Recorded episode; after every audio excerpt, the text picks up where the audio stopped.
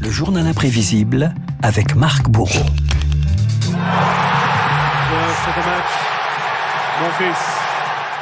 Marc, c'était sans doute le, son de cette première semaine du tournoi de Roland Garros, le match marathon et la victoire à l'arraché de Gaël Monfils mardi soir, qui depuis a déclaré forfait, vous le savez. Le Français était en pleurs, le public en furie, l'occasion de se pencher sur ces spectateurs de Roland Garros, des spectateurs pas vraiment comme les autres.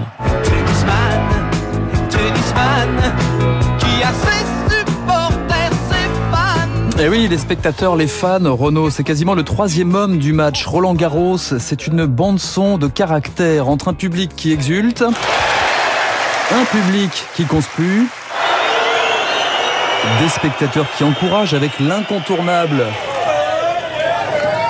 et un arbitre qui tente de ramener le calme.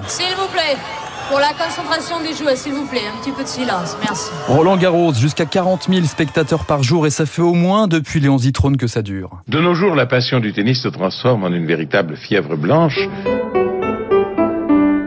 Cours Suzanne Langlaine, cours Simone Mathieu et bien sûr le Philippe Chatrier, le central Roland Garros, c'est un peu comme dans le bon, la brute et le truand. Le monde se divise en deux catégories. Avec d'abord la mondaine tribune présidentielle. Avec ses applaudissements feutrés, ses habitués célèbres, bref, son tennis un peu parfumé.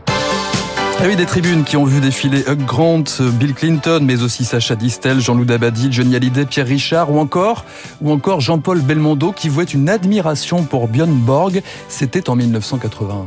Le tennis, c'est vraiment très très à part, je veux dire, par rapport aux autres sports, parce que tout joue là-dedans. Il y a le psychique, la condition physique, et Borg euh, réunit tout, je crois, l'intelligence du jeu. Il a des jambes exceptionnelles. C'est vraiment le surhomme, là, il n'y a rien à faire. Et en plus, il a un mental, je crois que rien ne peut le troubler. C'était un petit peu le défaut, des fois, disons, des joueurs français qui se laissent troubler par le public. Le public est versatile, donc il faut être euh, toujours prêt à, à résister à ça.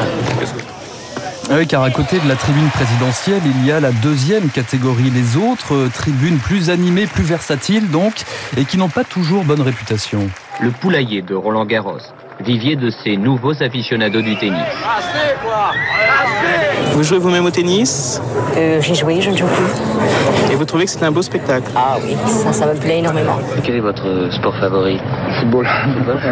Il y a une similitude entre euh, l'atmosphère que vous retrouvez au Parc des Princes et celle du, de Roland Garros, par exemple Roland, c'est pas pareil. C'est plus chic ici, je crois. C'est plus, plus snap, quoi. Les spectateurs de Roland Garros, trop indisciplinés, trop démonstratifs. Écoutez la réponse du champion Iline Stase. Je crois que le public doit participer, il doit crier, il doit manifester ses sentiments. Le tennis déjà c'est très ennuyeux comme sport. Et si on participe pas, euh, c'est pas bien, il faut avoir de l'atmosphère.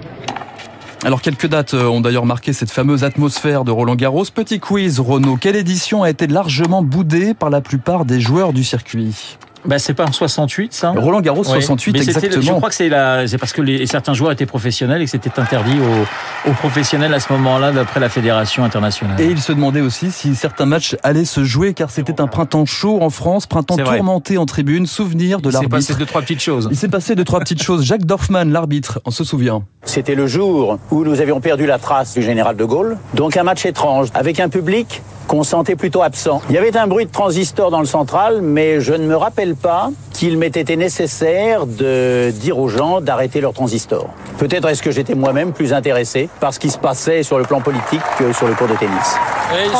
oh, il n'y a plus que des points gagnants ici.